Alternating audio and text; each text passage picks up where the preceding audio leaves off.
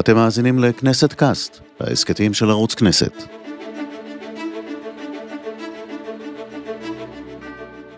שלום לכם, סדרת ההסכתים מלחמות היהודים עוסקת במאבקים בין סיעות של יהודים משחר ההיסטוריה ועד לתקופתנו. היו מאבקים אידיאולוגיים, אבל גם מריבות דמים שתוצאותיהן השפיעו על קורות עמנו. אני ירון לונדון. השיחה שאנהל הפעם תעסוק במאבק שסב על השלטת השפה העברית. או יש לומר שאף תנועת שחרור לאומית במאות השנים האחרונות, מאז התעוררות העמים, זולת התנועה הציונית, לא הצליחה להשריש את שפתה העתיקה. המפעל הזה של השרשת העברית התחיל, כידוע לכל, בקבוצה קטנה מבין אנשי העלייה הראשונה, בעיקר מורים, המפורסם ביניהם היה אליעזר בן יהודה. אבל מתחילת העלייה הראשונה, ב-1882, ועד מלחמת העולם הראשונה, ב-1914, נמנו רק כמה עשרות משפחות, כמה עשרות משפחות בלבד, שדיברו עברית בבתיהן. והשיחה שלנו עם דוקטור נטע דן, שהיא חוקרת במזכירות המדעית של, ה, של האקדמיה ללשון העברית, תיסוב על חבורה של תלמידי הגימנסיה הרצליה, שיצאו למלחמת חורמה בלועזית.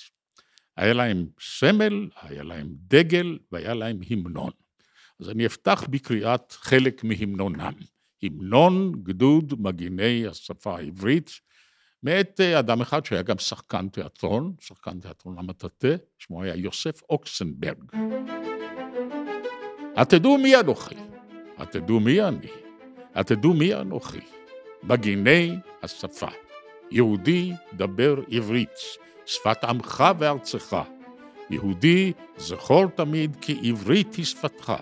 מפלגות אין לנו, אין גם תוכניות, מאוחדים אנחנו על כל החזיתות. בואו אחרינו, בואו, שלנו העתיד, כי סיסמתנו יהודי דבר עברית.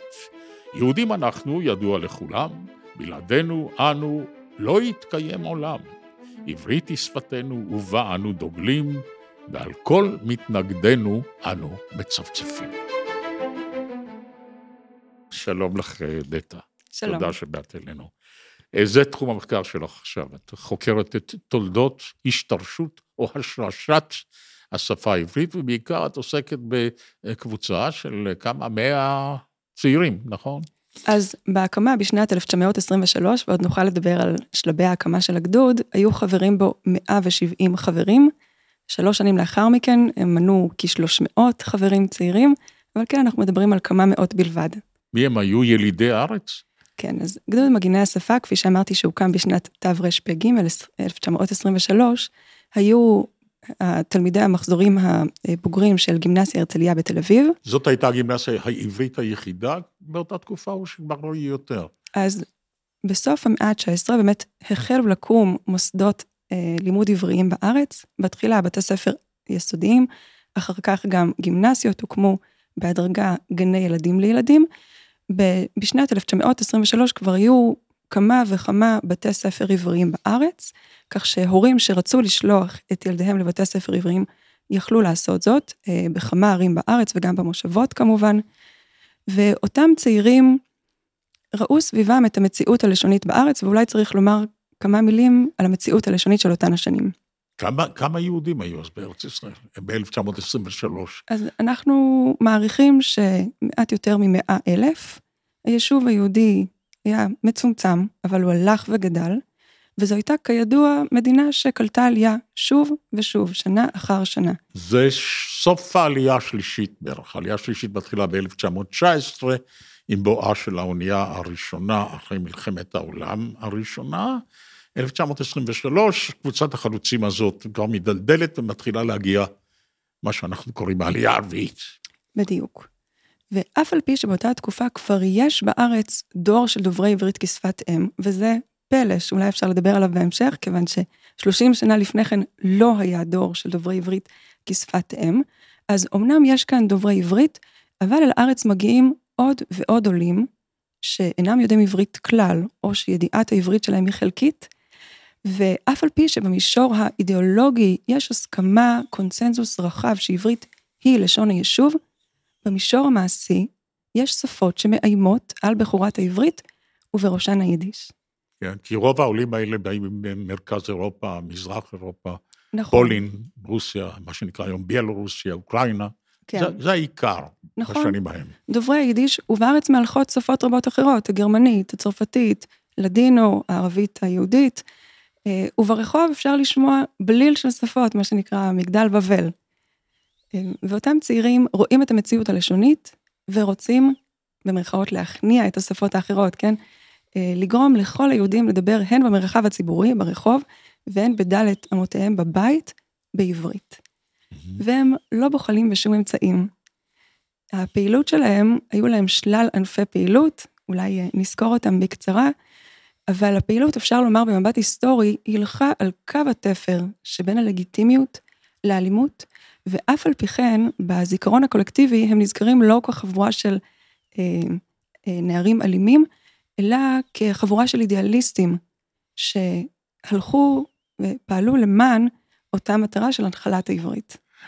מובן למה אנשים התקשו להסתגל לשימוש בשפה, בשפה חדשה שאינה שפת אימם, אבל היו גם מתנגדים אידיאולוגיים, כי אימוץ שפה חדשה פירושה לעיתים קרובות גם עמעום השפה הטבעית. ויידיש היא שפה שהחל מהשליש האחרון של המאה ה-19, היא גם שפת תרבות גדולה.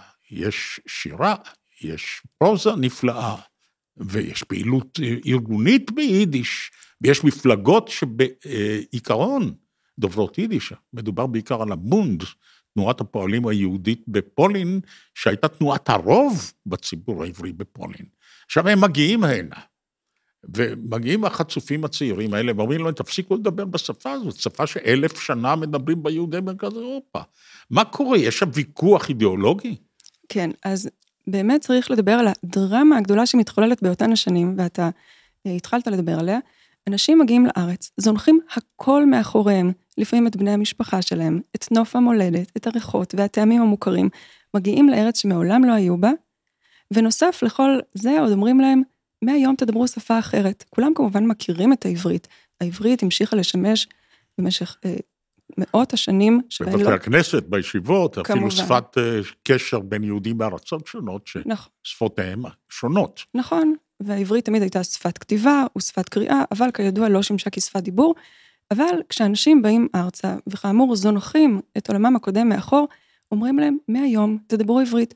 ואנשים בצדק לא ממהרים לוותר על שפת אימם. שפה היא כידוע לא רק אמצעי תקשורת, אלא גם uh, תרבות, כפי שאמרת, ויש ספרות, ספרות ביידיש והצגות ביידיש. Uh, אלו שנים שמתחיל גם להיות קולנוע, יש גם סרטים ביידיש שמגיעים אל הארץ. Um, אבל הייתה מציאות כאן בארץ שצריך היה שפה משותפת. לא היו הרבה דברים משותפים לכל אותם עולים שהגיעו משלל ארצות תבל אל הארץ, והיה הכרח, או כך לפחות חשבו בני התקופה, לקבוע את העברית כשפה המרכזית, אולי הבלעדית, של תושבי הארץ. אבל כן, גם אלה שהסכימו שתהיה שפה אחת, אז אה, דנו בשאלה איזו שפה. למשל, האם הרצל ונורדו ואוסישקין, מכונני הציונות, אה, נתנו דעתם על השאלה באיזו שפה ידברו בארצם של היהודים? אז למשל הרצל בספרו על נוילנד הניח שהיהודים יגיעו לארץ וכל אחד ידבר בשפתו. הוא לא העלה על דעתו שעברית תשמש כשפת היהודים בארץ, הוא אפילו כתב בספר שלא ייתכן שעברית תהיה שפת היהודים, כיוון שבמצב הנוכחי, בעודו כותב את הספר, אין די מילים בעברית כדי לבקש כרטיס אל הרכבת. באותן ימים אפילו המילה רכבת לא הייתה קיימת. אה, באיזו שפה נאמו בקונגרסים הציוניים הראשונים? באיזו, באיזו שפה כתבו את הפרוטוקולים של הכינוסים האלה? כן, אז שפת הכתיבה של הפרוטוקולים אינני יודעת, אני משערת ש... גרמנית ודאי. סביר להניח, כן? כן. אני משערת שכמה שפות ילכו שם. אני יודעת שבשנת 1911, כאשר התקיימה הוועידה למען התרבות והספרות אה, בווינה, הספרות העברית, אה, יושבי הוועידה זעמו על כך שחברי הקונגרסים הציוניים אינם מסוגלים לדבר בעברית. זאת אומרת, זו הייתה זירה מאוד סוערת באותם הימים. כאשר נשלח נציג יהודי, אני חושב באחיה של מניה שוחט, נגיד, לקונגרס הציוני הראשון, מארץ ישראל, נדמה לי שהוא היה היחיד שדיבר עברית.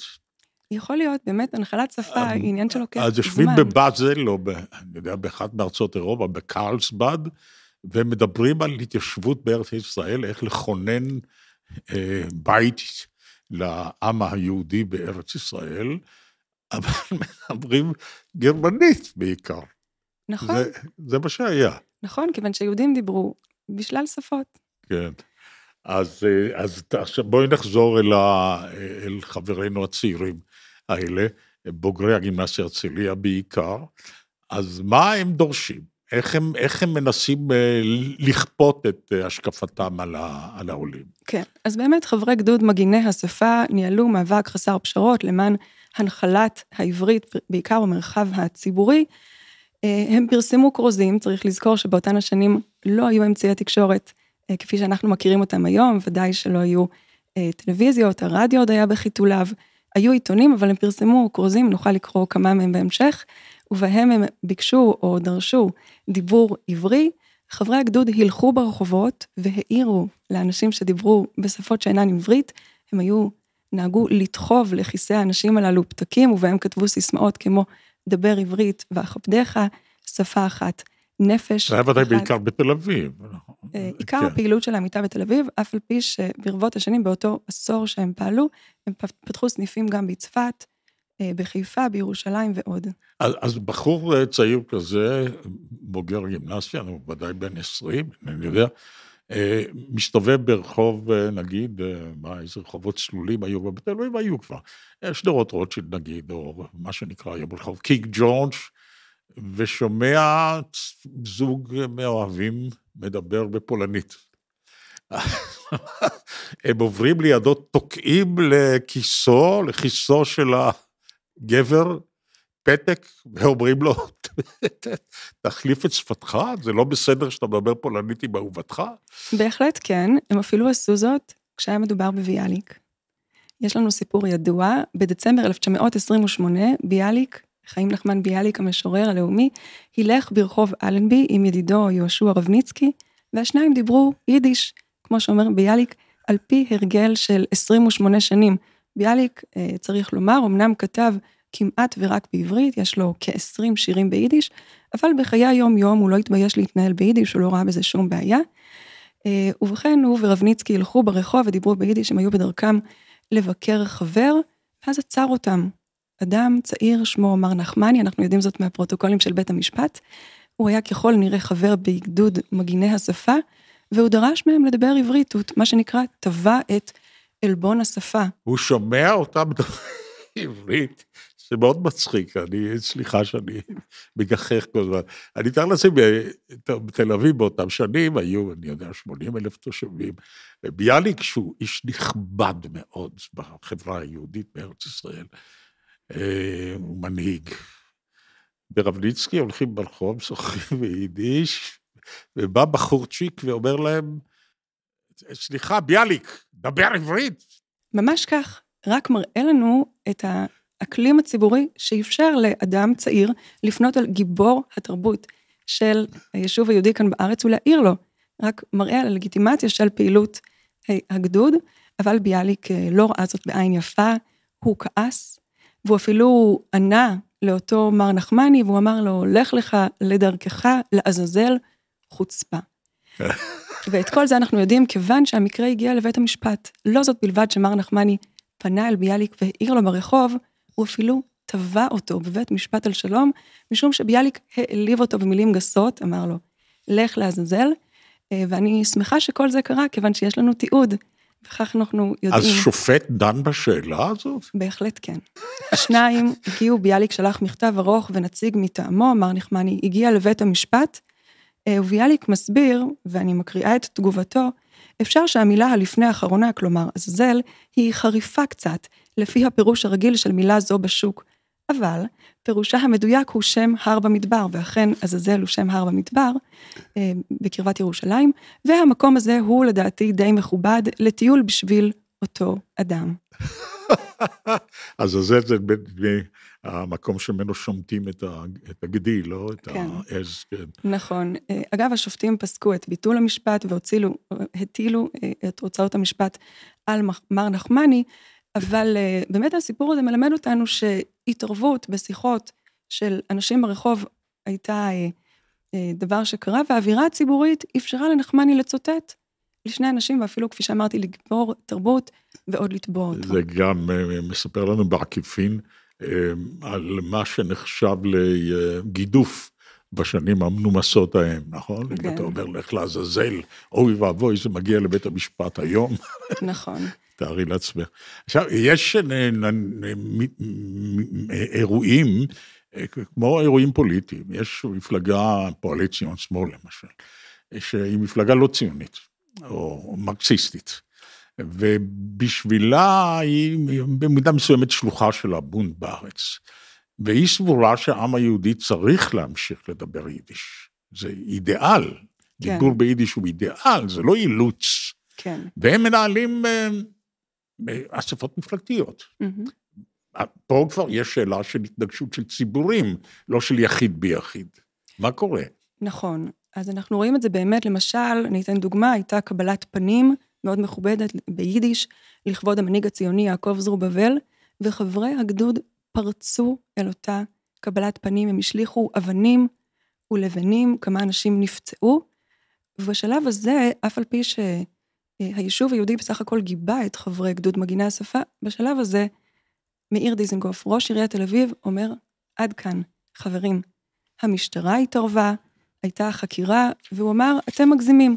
זאת אומרת, המאבק ביידיש הוא טוב ויפה, עיריית תל אביב אה, הייתה, חרתה על דגלה את העבריות של העיר, ואף על פי כן, הם לא, הם לא נותנים יד להפרעה של הסדר הציבורי. אני, אם, אם תרצי, אני אקרא אה, מסמך שאת נתת לי, אה, שכתב דיזינגוף לאזרחי תל אביב ולעולים החדשים, כן. זה בקרוז, אני מניח, קרות, נכון? נכון. ב-1934. זה כבר מאוחר, זה לא אז כשזה מתחיל. לאזרחי תל אביב ולעולים החדשים. בימים האחרונים קרו בתל אביב כמה מקרים של התפרצות קנאית בלתי תרבותית בגלל זלזולים בלשון העברית. לי, כראש העיר הזאת, הייתה כבר ההזדמנות להביע בעיתונות את יחסי השלילי הגמור למעשים האלה, ואני מקווה כי לא יישנו עוד. אולם יחד עם זה, איני יכול לעבור בשתיקה גם על יחס הזלזול ללשוננו ולרוחנו העברית, אשר פסע לצערנו בזמן האחרון בתל אביב. יחס זה שאני רוצה להאמין כי יסודו בשגגה ולא בזדון, מצא עד כה את ביטויו במודעות, בשלטים, בשמות לבתי עסק וכיוצא באלה. אין זאת כי העולים החדשים, אשר להם חיכינו, ואת פניהם אנו מקדמים תמיד בברכת אחים, לא הספיקו עדיין להתאקלם בתוכנו, ולהסתגל לרוח העברית השורה בעיר הזאת מראשית היווסדה, והיא המשווה עליה את ההוד המיוחד של העיר העברית הראשונה. על כל עולה חדש הבא בשער עירנו לזכור כי לא עיר מזרחית סתם מתל אביב, עם בליל עמים ולשונות, אלא עיר עברית תרבותית אשר לא רק לשון אחת ביחידה, לשון התנ"ך וכל יתר הלשונות הזרות אשר הובאו מארצות ניכר צריכות לפנות מקומן ללשון זו. כל קיבוצי הגלויות בעיר זו צריכים לשכוח מעט מעט את לשונות מולדתם החורגות ולהתערות לאומה מלוכדת אחת. כי אם יביא איתו כל עולה חדש את לשונו הקודמת, ויאמר להשתמש בה כאן, אנה אנו באים? אין מגדל בבל ניצור כאן ולא מולדת עברית. גם לבתי העסק החדשים יש לקרוא שמות עברית מצלצלים, לא ונוס ופמינה, אסטוריה וסיטי, כי אם שולמית, תרצה, יפה נוף וכיוצא באלה. עשירים אנחנו בשמות עבריים נפלאים, שמות הרים ועמקים וכפרים ומבצרים עבריים, בכמה מוסדות, ועד הלשון, ארגון להשלטת העברית, אגודת הסופים ועוד, ואנו מוכנים תמיד לעזור בנידון זה לכל דורש. אנו שמחים לציין כי בימים האחרונים נתרבו הפונים למוסדות הנזכרים בנוגע לשמות. כן, רבים הם העולים הבאים בימים, השוקדים באהבה ובמסירות על לימוד הלשון העברית, ומתגאים על כל מילה חדשה שרכשו להם. ואנו מקווים כי גם האחרים ילכו בדרכם של אלה. גם בפרסום שלטים ומודעים צריך לשמור על המסורת הקיימת של תל אביב העברית. הלשון העיקרית, בצורה בולטת ויתר הלשונות הרשמיות של הארץ הזאת המוכרות במנדט, אנגלית וערבית, אם מישהו רוצה דווקא להשתמש בהן, בצידה. אבל אין כאן מקום ללשונות לועזיות אחרות שכל עולה חדש הביא איתו מארץ גלותו, כפי שהוא נהג לצערנו בזמן האחרון. וכראש העיר הזאת, הנני פונה, פונה בזה אליכם, עולים חדשים ואזרחים, בקריאה שמרו על רוחה העברי של העיר הזאת, אשר עליה גאוותנו וגאוות היהדות כולה. הסירו מעליכם את אלילי הנכר, והיו עיוורים בדיבורכם, בשמותיכם, בשלטיכם ובכל חיי יום-יום. מאיר דיזינגוף. זה מדהים, וזה מדהים שזה רק לפני כמה? פחות מ-90 שנה זה היה. כן. אז באמת, מאיר דיזנגוף כאן במכתב, אם תשים לב, הוא מציג עמדה חד משמעית, אבל מרוככת. הוא מציע שהעברית תהיה השפה המרכזית, ושהשפות האחרות ידעכו בהדרגה. זו הייתה אגב גם העמדה של ביאליק. ביאליק הניח שהשימוש ביידיש ילך וידעך באופן טבעי, אבל הוא אמר שלא צריך לעשות צעדים יזומים כדי למגר במרכאות את השימוש ביידיש. לעומת זאת, חברי גדוד מגיני השפה שהם דוברי עברית כשפת אם, ואולי קל להם יותר להציג עמדה כזו, היו חד משמעיים. העברית צריכה לשמש במרחב הציבורי ובמרחב הפרטי באופן בלעדי, מבחינתם בן לילה, כאן ועכשיו. אה. עכשיו, אה, הם השתמשו, תכף נזכיר זאת בוודאי, אה, גם באמצעים אלימים. אבל איך הם משכנעים את השלטונות בהתכתבות, בקורספונדנציה? הרי יש פה, השלטון הוא אנגלי, ערבית היא שפה שוות אה, מעמד לשפה העברית, נו, אז כאשר קצין אה, בריטי, או פקיד עברי ב... בחיפה, נניח, עיר מעורבת, כותב מכתב רשמי, באיזו מכתב הוא צריך לכתוב? כן, אז יש לי שתי הערות שאני אעיר לפני שאני אשיב על השאלה.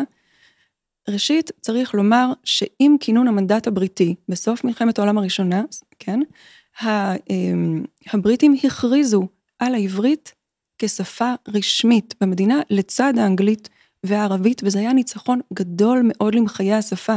זה היה מעין אישור למעמד אחרי שלושה עשורים של מאמצי החייאה אדירים באפיקים שונים.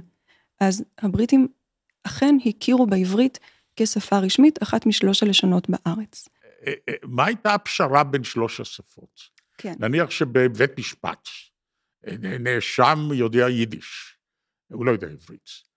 או שהוא יודע, או שהשוטר שלכד אותו בשעת שוד מעיד באנגלית, והשופט אינני יודע, הוא יכול להיות יהודי, יכול להיות ערבי, יכול להיות דובר עברית. איך, מה, מה, מה, מה הם ההסדרים לשלטון בשלוש שפות? כן, אז גדוד מגיני השפה פעל בתוך היישוב היהודי, לא הייתה לו, לא היה לו איזשהו רצון כלפי הבריטים או כלפי, כלפי האוכלוסייה הערבית, לא הייתה שאיפה שהשלטון כולו יתנהל בעברית, אלא באמת הייתה פנייה ליישוב היהודי, אנחנו רואים את זה הרבה, כפי שקראת במכתב היפה שפרסם מאיר דיזנגוף, בנושא של שלטי החוצות. מה אדם רואה כשהוא יוצא לרחוב, לרחוב אלנבי, או לכל הרחובות הראשיים האחרים, ובתי עסק, בעלים של בתי עסק פרסמו שלטים בשלל שפות. שפות האם שלהם, שפות האם של הלקוחות שלהם, וגם על זה חברי הגדוד מחו באופן תקיף ונמרץ, הם דרשו שכל שלטי החוצות יהיו בעברית. אגב, גם מאיר דיזנגוף לא אה, חמק מההערות שלהם, מאיר דיזנגוף נוסף לתפקידו כראש העירייה בתל אביב, היה גם בעל, בעלים של חברת שיט. ואת התכתובות של אותה חברת שיט, הוא ניהל בנייר מכתבים רשמי, שבו היה תאריך לועזי ותאריך עברי, והוא נהג לכתוב קודם בלעז ואחר כך בעברית, וחברי הגדוד מחו על כך.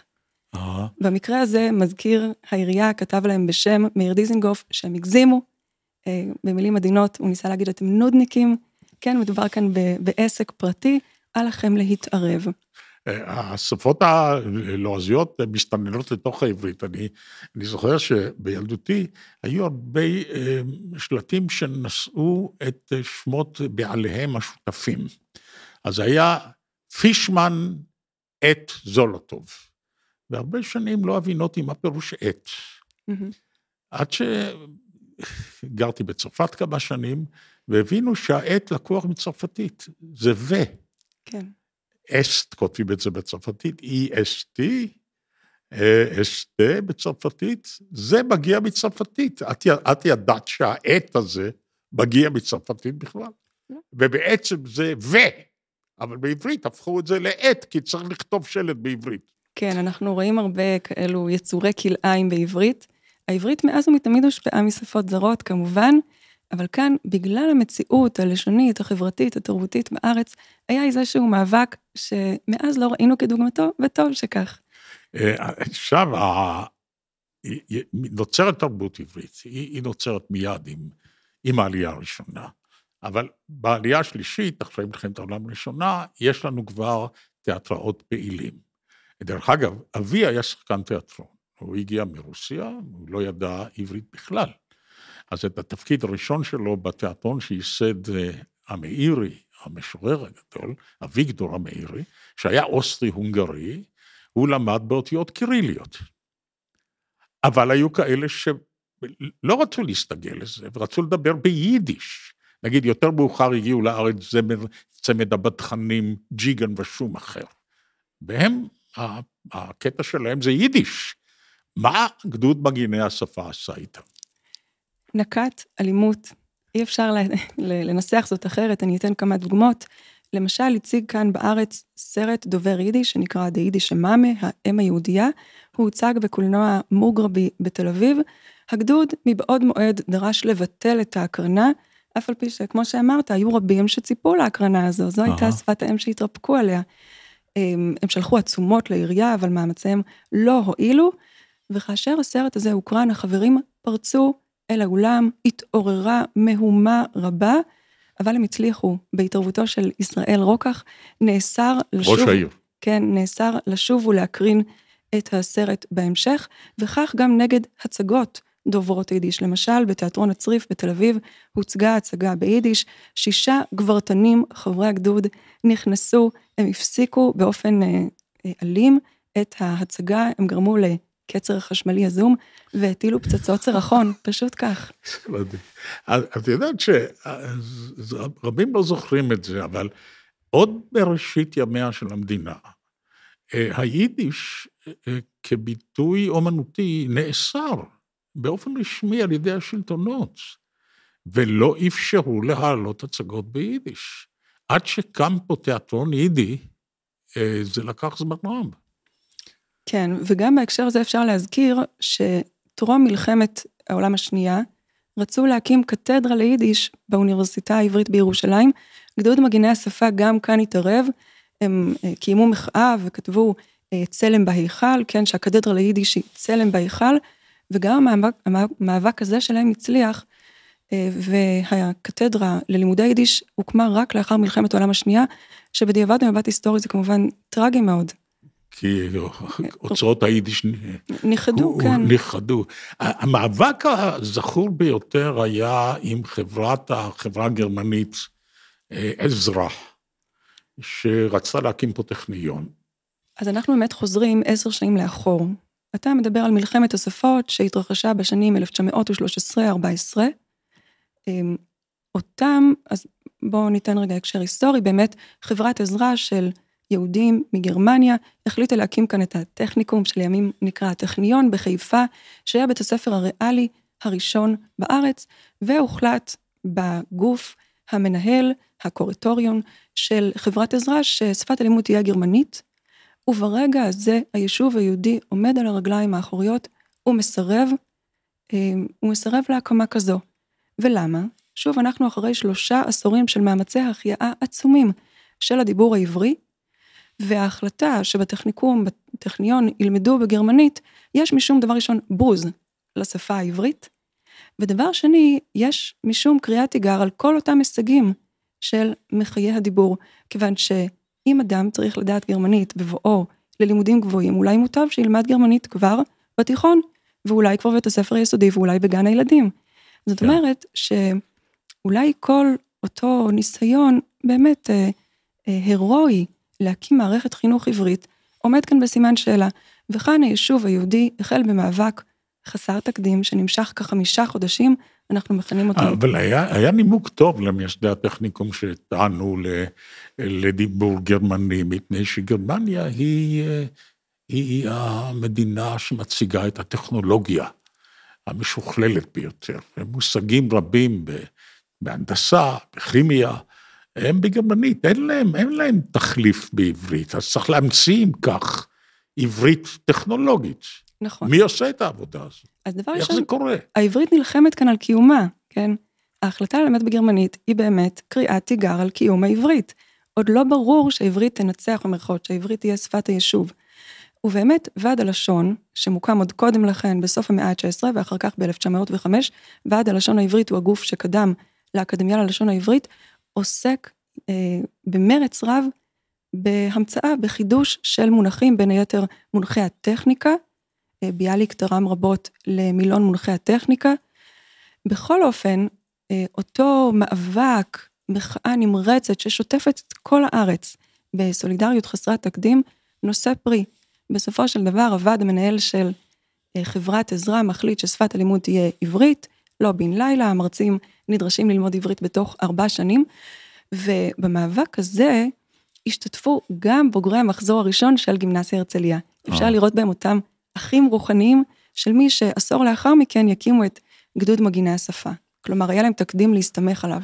מדוע הארגון הזה אה, לובש אופי מיליטרי, אופי צבאי? הוא קורא לעצמו גדוד, נכון. ויש לו פלוגות או חטיבות. נכון. יש שלוש פלוגות, פלוגת התעמולה, פלוגת ההפצה. אה, יש, כמו שאמרת, עיתון שנקרא גדודנו. הסמליל שלהם, לוגו, הוא מגן מעוטר בקוצים דוקרניים, ובמרכזו לפיד, ספר תורה ושופר. כמו שאמרת, יש המנון. אני משערת שאותם אה, מרכיבים או אלמנטים צבאיים פשוט נובעים מהסיבה שהם מאוד צעירים, זה מושך אותם. אנחנו מדברים על בני נוער. ובמצעדים שלהם הם צועדים כאילו הם גייסות. זאת אומרת, ההסתערות על הנחלת השפה היא, אנחנו גם נשתמש באלימות אם, אה, אם תכריחו אותנו, כן? נכון, אנחנו כן רואים כאן הסלמה, המצעד הראשון שלהם שהתקיים ממש ממש לפני מאה שנים, והיום לפני מאה שנים, הם פשוט הלכו בחוצות תל אביב ושרו שירים עבריים, וכמו שאמרתי קודם, אה, מריבות כאלה על שימוש, על עליונות, הגמוניה של שפה, הן אה, טיפוסיות למדינות או שיש בהן אוכלוסיות מעורבות. והדברים מגיעים לעתים לידי מלחמות דמים. נגיד, הבסקים, שרוצים לשמר את, או הקטלונים, שהשפה שלהם, שימוש בשפתם, זה בעצם המאפיין הלאומי העיקרי. אחר כך אפילו בשלזיה, נגיד, בדרום מערב פולין, שיש שם גרמנים ויש שם פולנים ויש שם צ'כים, יש מאבק, עד היום אגב, יש מאבק על באיזו שפה, מהי השפה השלטת. וכמובן חוק הלאום שלנו, שעורר כל כך הרבה מרירות אצל אזרחי ישראל הערבים, זה מה המעמד של השפה.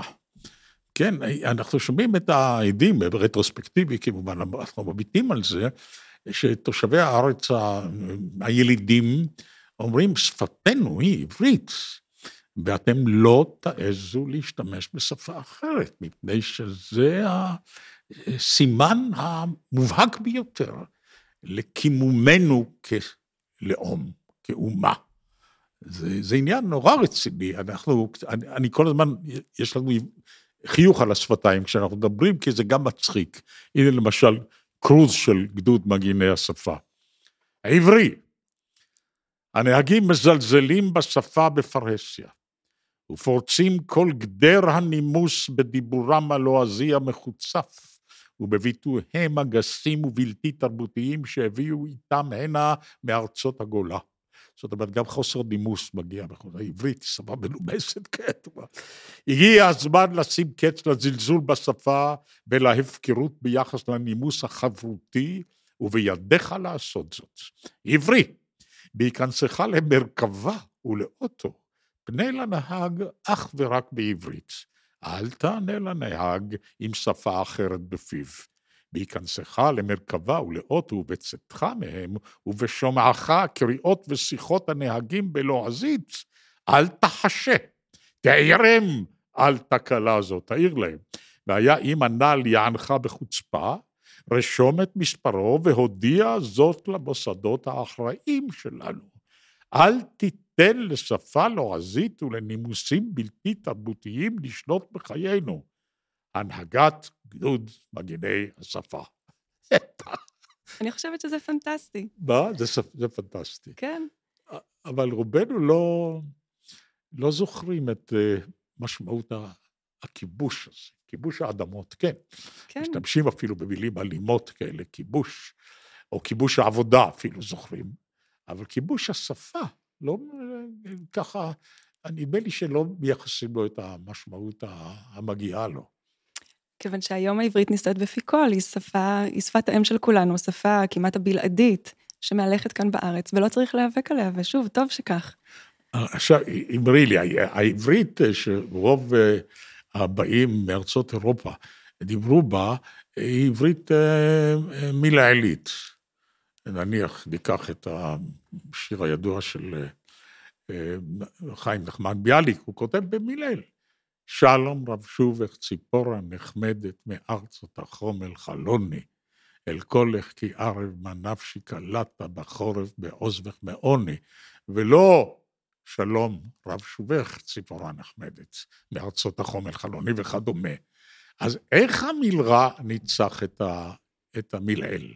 כן, בעיניי זו הדרמה הגדולה של החייאת הדיבור.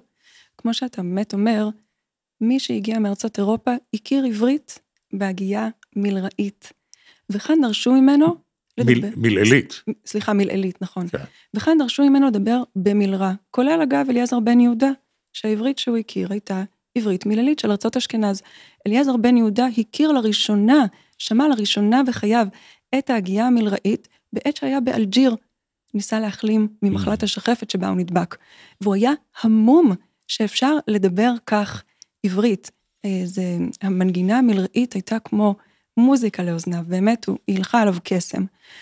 אה, וכאן הגיעו לארץ יהודים שכמו שאתה אומר, ידעו עברית ברמה כזו או אחרת, בעיקר מבתי הכנסת, ואמרו להם, מעכשיו דברו במלרע. ביאליק, שאת שירו אתה ציטטת, כתב כל חייו ארבעה שירים בלבד בהגייה מלראית. הוא לא הצליח לסגל את ההגייה הזו לעצמו, כיוון שבראש שלו התנגנה רק העברית המלעילית. אבל באמת, אה, נשאלה השאלה, באיזו עברית לדבר כאן בארץ היה ברור שצריך האחדה, התאמה אחת. חברי ועד הלשון, כמו שאמרתי, הגוף שקדם לאקדמיה ללשון העברית, קיימו על כך ישיבות, ובסופו של דבר, מתוך מכלול של נימוקים, הוחלט לאמץ את המבטא המלראי. אבל זה מעניין איך אה, בכוח הרוח המהפכנית, שיש בה מידה לא מעטה של אלימות. אה, הצלחנו לפתח שפה שדוברים בה אה, כשפת אם לפחות שבעה מיליון איש, והיא כמובן השפה הרשמית הנפוצה לצד הערבית. אה, זה, זה חלק מהפלאים של המהפכה הציונית. היא, ונדמה לי שלא כולם מבינים את המשמעות הפוליטית של המאבק התרבותי.